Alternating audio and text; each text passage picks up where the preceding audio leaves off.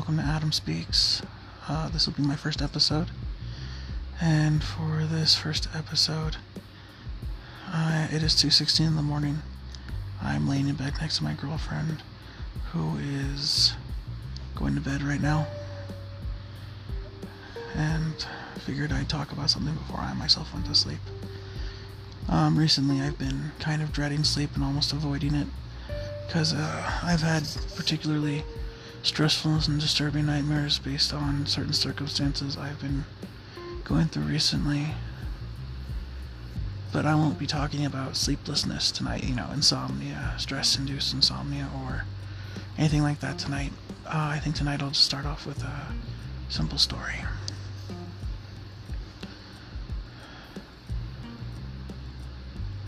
Uh, my fourth grade teacher was a real hard ass.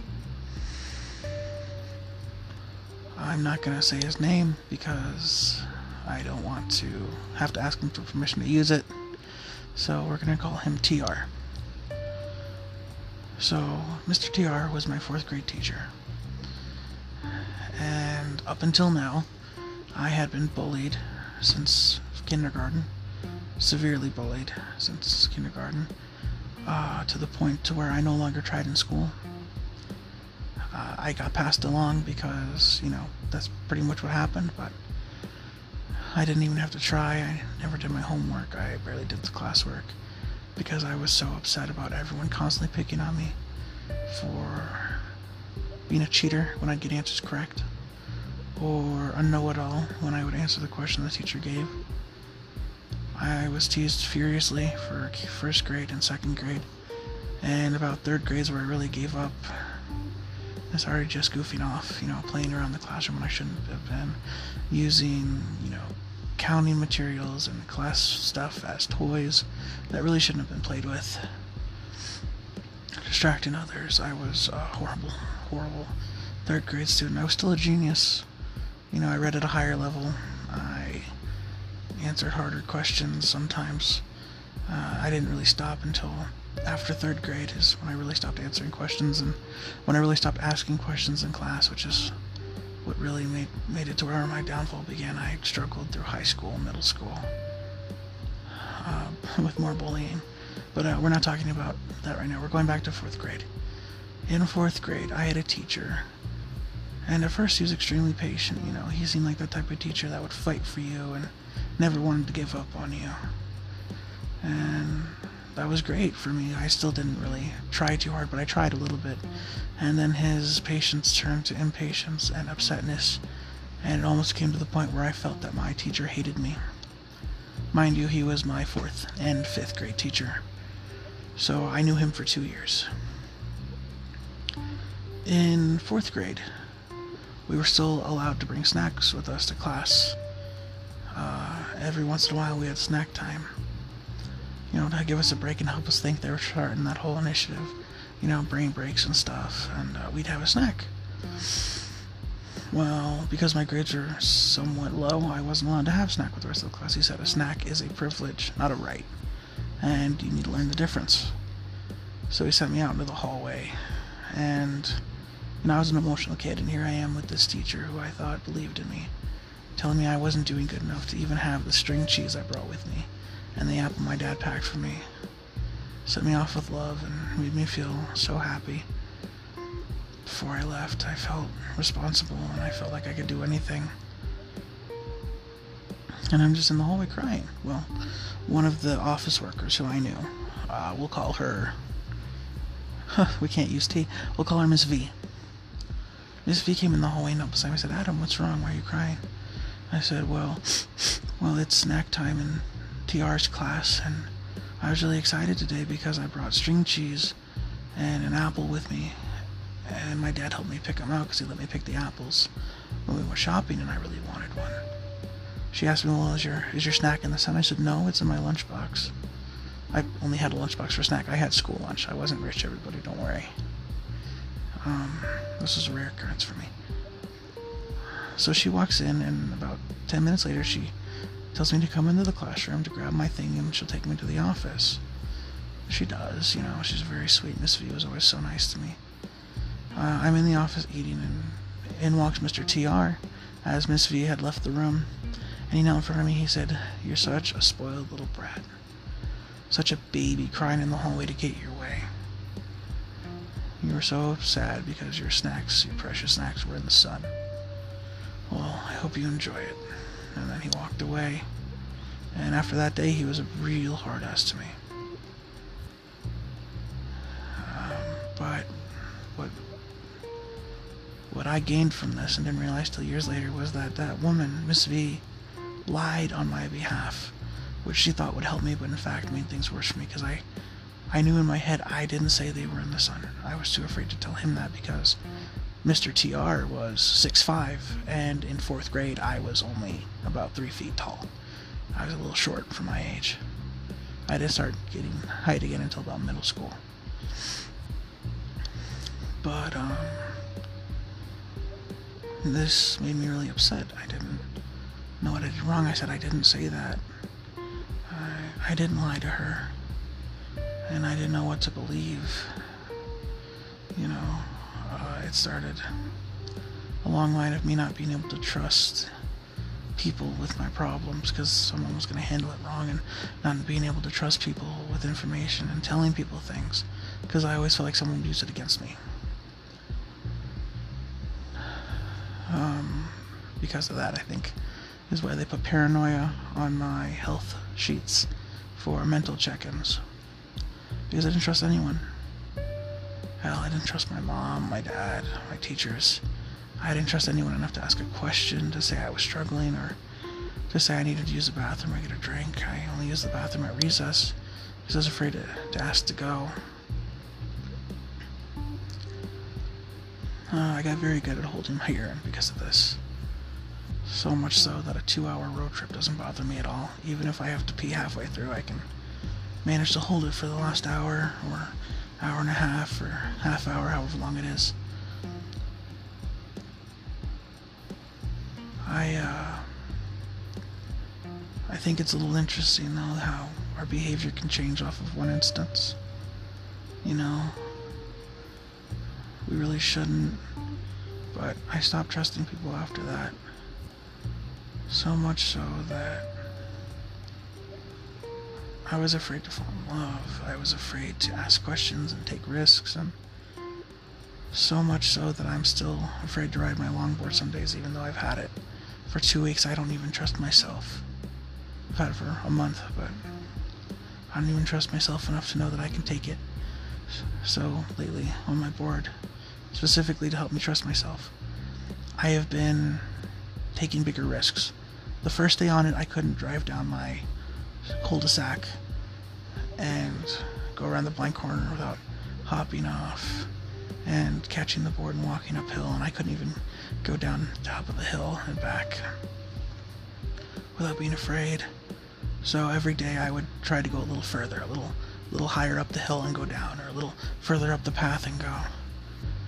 And uh, eventually I managed made it to where I can ride down my cul-de-sac and down the hill three other blocks, going so fast that my hair kicks up and the wind just pushes past my face, and I realized I felt free.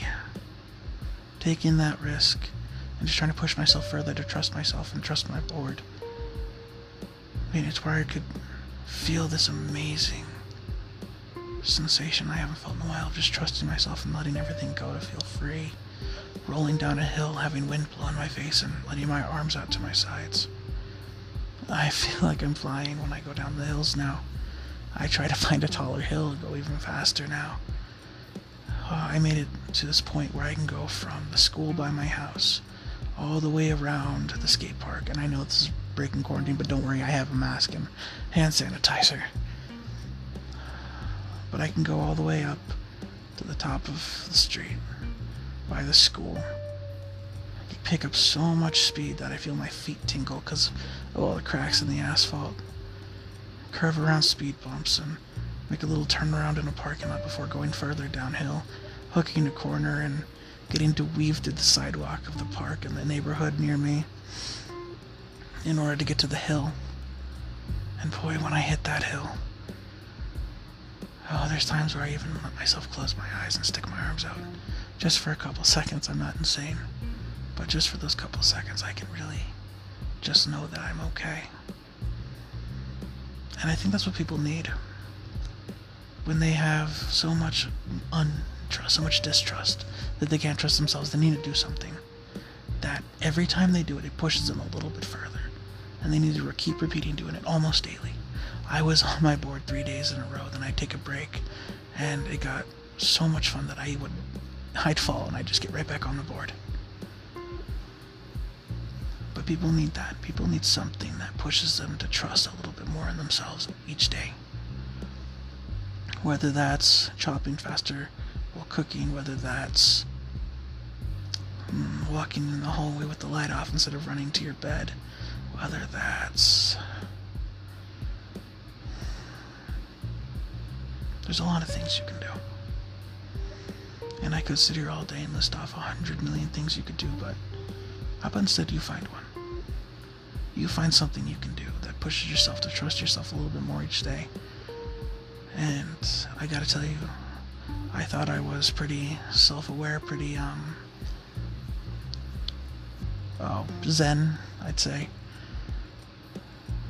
Not self-conscious, mindful. I thought I was mindful before. But when I started trusting myself, I felt that my mindfulness, my self awareness, and my understanding of self became so much more clear. When I could actually trust myself to analyze myself, to know that I was stressed, or know that I was relapsing, or know that I needed a hug. Because before I would get all those and I wouldn't I wouldn't say anything or I wouldn't acknowledge them or I wouldn't even trust that they were real. Because of how many times I've been put down and called a fake I can really understand myself now and trust that I am feeling what I'm feeling and trust myself to ask for help when I need it. Whether that's asking for someone to hold your hand or give you a hug or a kiss or whether that's someone just rubbing your hair so you can feel a little bit better. It helps with vulnerability. And I thought I was doing fine in my relationship before I was this vulnerable, but being more vulnerable it makes the experience more intimate. It makes you really appreciate that love and really understand how much you want it. Before you're unsure of how long you want to last, and then suddenly you're very clear that you want to spend a lot of time or all your time with that person.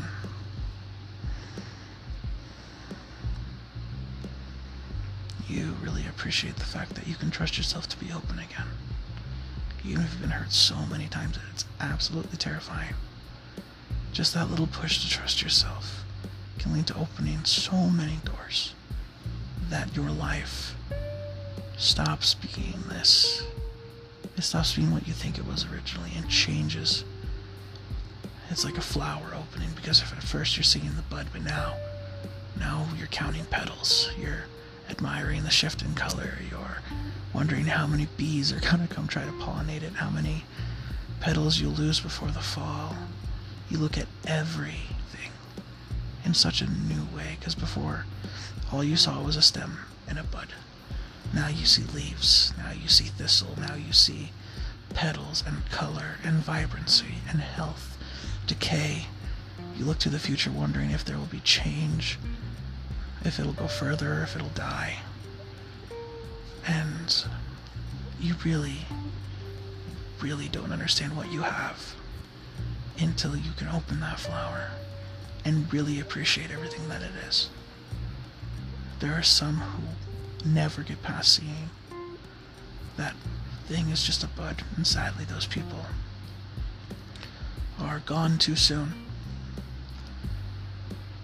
Some that I've known, some that I've tried to help in the past have been these who can't see the past the bud and have left us too soon. You have to take a step back and see it for all that it is.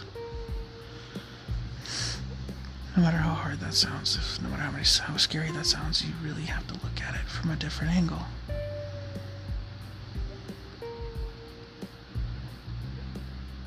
A shepherd only sees sheared sheep and gates and grass. But those who get the wool, they see pillows, blankets, coats, hats, socks, shirts, pants, murals, so many different things. Well, maybe you really shouldn't be looking at wool as a shepherd, but as someone who uses that wool to make something greater. Everyone has that potential in them. Everyone has that ability to take something that someone sees as so insignificant that it doesn't matter and turning it into something extravagant. There are men and women who see empty lots, or who. There are men and women who see empty lots, and then there are those men and women who say, I wonder how many trees we could put here. I wonder how many flower beds, how many people walk by each day after it's clean. Some only see clay, others see sculptures. Some see canvas, while others see amazing images. Some see paper and pencil, others see worlds to create. Some see letters, others see so much more.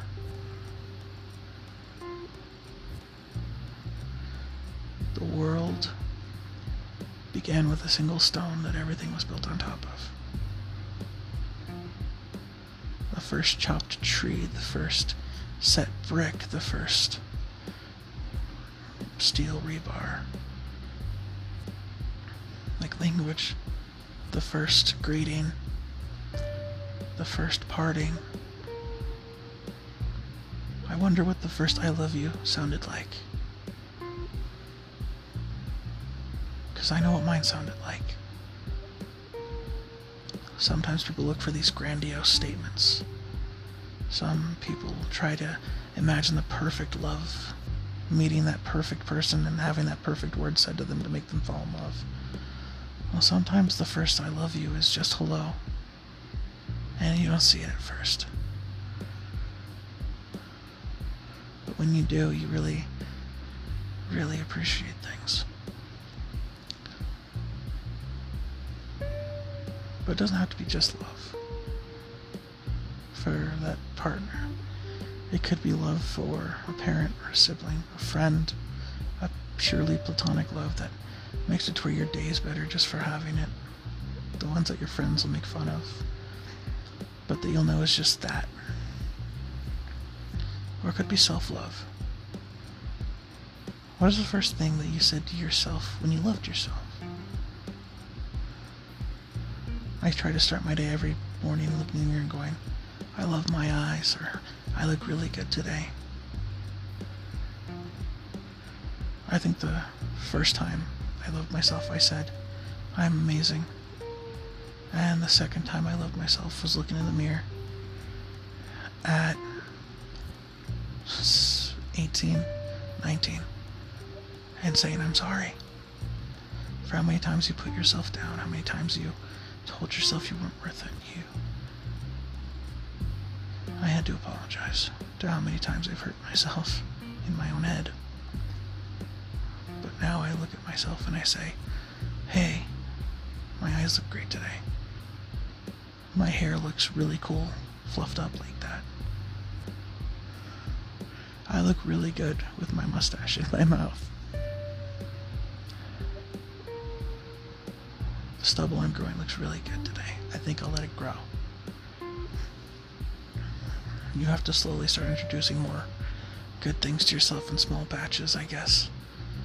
And you realize oh my god, I'm not that flawed. I'm not any more flawed, at least visually.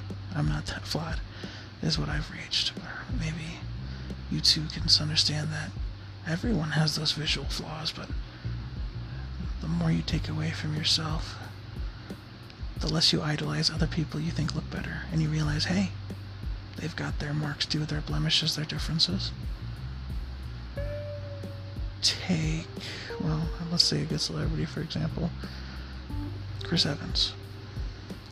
Chris Evans' cheekbones, his jawbones, are not perfect, perfectly parallel. They're not perfectly mirrored or identical. One slightly off from the other. Or you could say how Hugh Laurie his hair isn't evenly gray. At least not in Dr. House. It's patchy, and some are white, some are gray, some are darker. You can look at your parents, someone who might have idolized your entire life or might have resented your entire life, but understand that they have their flaws too. That their love doesn't look the same all the time. Or that they're not upset with me, they're just upset and don't know how to handle it. Our parents are sometimes the most flawed out of all of us. But if we notice them, we can forgive them for those, can't we? At least try to. Everyone has a flaw of some kind. Everyone has something they don't like about themselves. They're supermodels who wish their cheeks were thinner, or their nails were longer, or their fingers were fingers weren't as stubby. There are slobs out there. There are people who most would find disgusting or unsightly who adore themselves for small reasons. There are people out there who have never looked in a mirror and said, I hate you, and there are some who have done it every day of their life. But every one of us has a flaw. And some are just okay with it. Some don't see anything wrong with it in themselves. Well, things people need to realize is you don't judge anyone else off of their flaws. You don't walk into a 7 Eleven and immediately notice that someone has a double chin. You don't immediately walk into a, a grocery store or a mall and say, wow, her ankles are fat, or wow, her stomach's so big. You just see a person who's minding their business going, oh, hey, I acknowledge their existence, but otherwise they don't matter. You walk past them, you go about your day, and you never think about that person again. You leave the mall, you go home and you read you watch the story on the news about how a woman's baby was stolen. And this is weeks later and you're like wow that lady looks kind of familiar. I hope she finds your kid. No these people don't matter to you. And you don't matter to those people either no one's walking you ran, walking past you randomly and thinking wow she looks fat today wow she looks ugly wow her forehead's too big wow her nose is crooked No one thinks like this. No one looks at a man and says, wow, he's bald and disgusting right off the bat. I mean, I'm sure there are shady ass people like that. But no person's going to spend that much thought on you. And the amount of thought we put into our own flaws destroys us so much because we think everyone else is thinking this when, in all actual honesty, no one really cares. No one is really looking at you like that. They're so busy looking at themselves that they don't notice your flaws, just like you're too busy looking at yourself to notice their flaws. Everyone has those days where everything seems wrong with them. And everyone has those days where they seem flawless. Well, in all actuality, you always look the same. Your face is always the same shape, isn't it?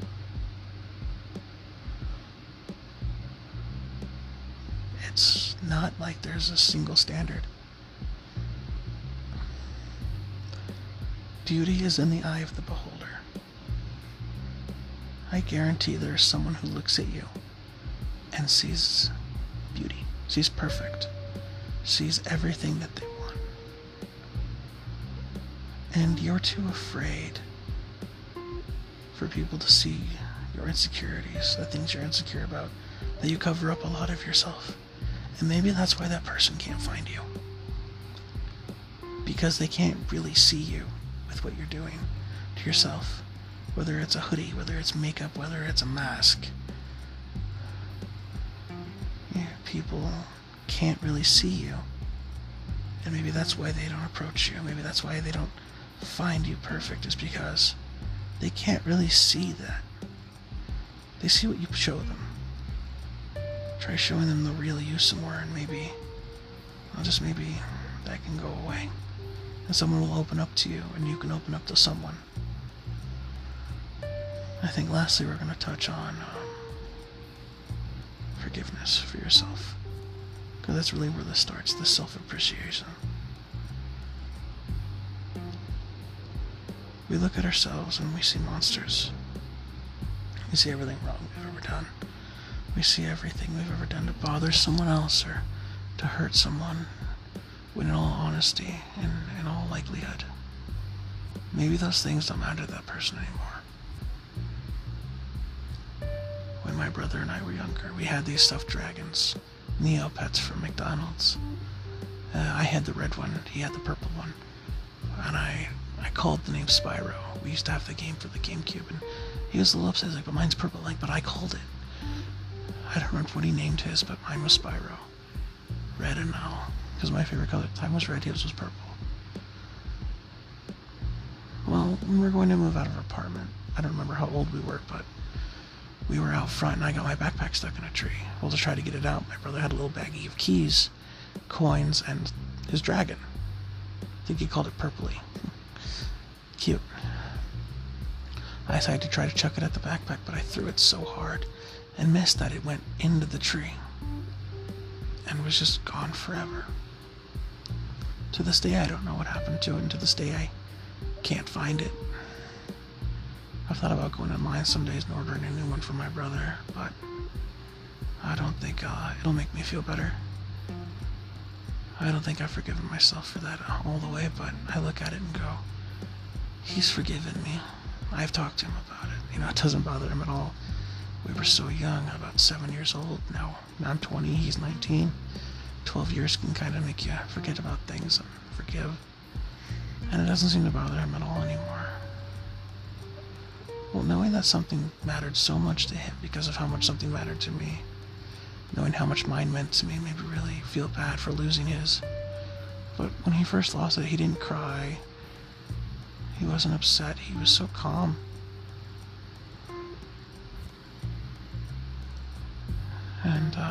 I think that's what gets to me the most is that didn't bother him so much, but I thought it did. I punished myself for so long because of this dragon that I lost. Because mine matters to me. If I found it today, I'd never let it go. I'm a very sentimental person, but he, he just let it go.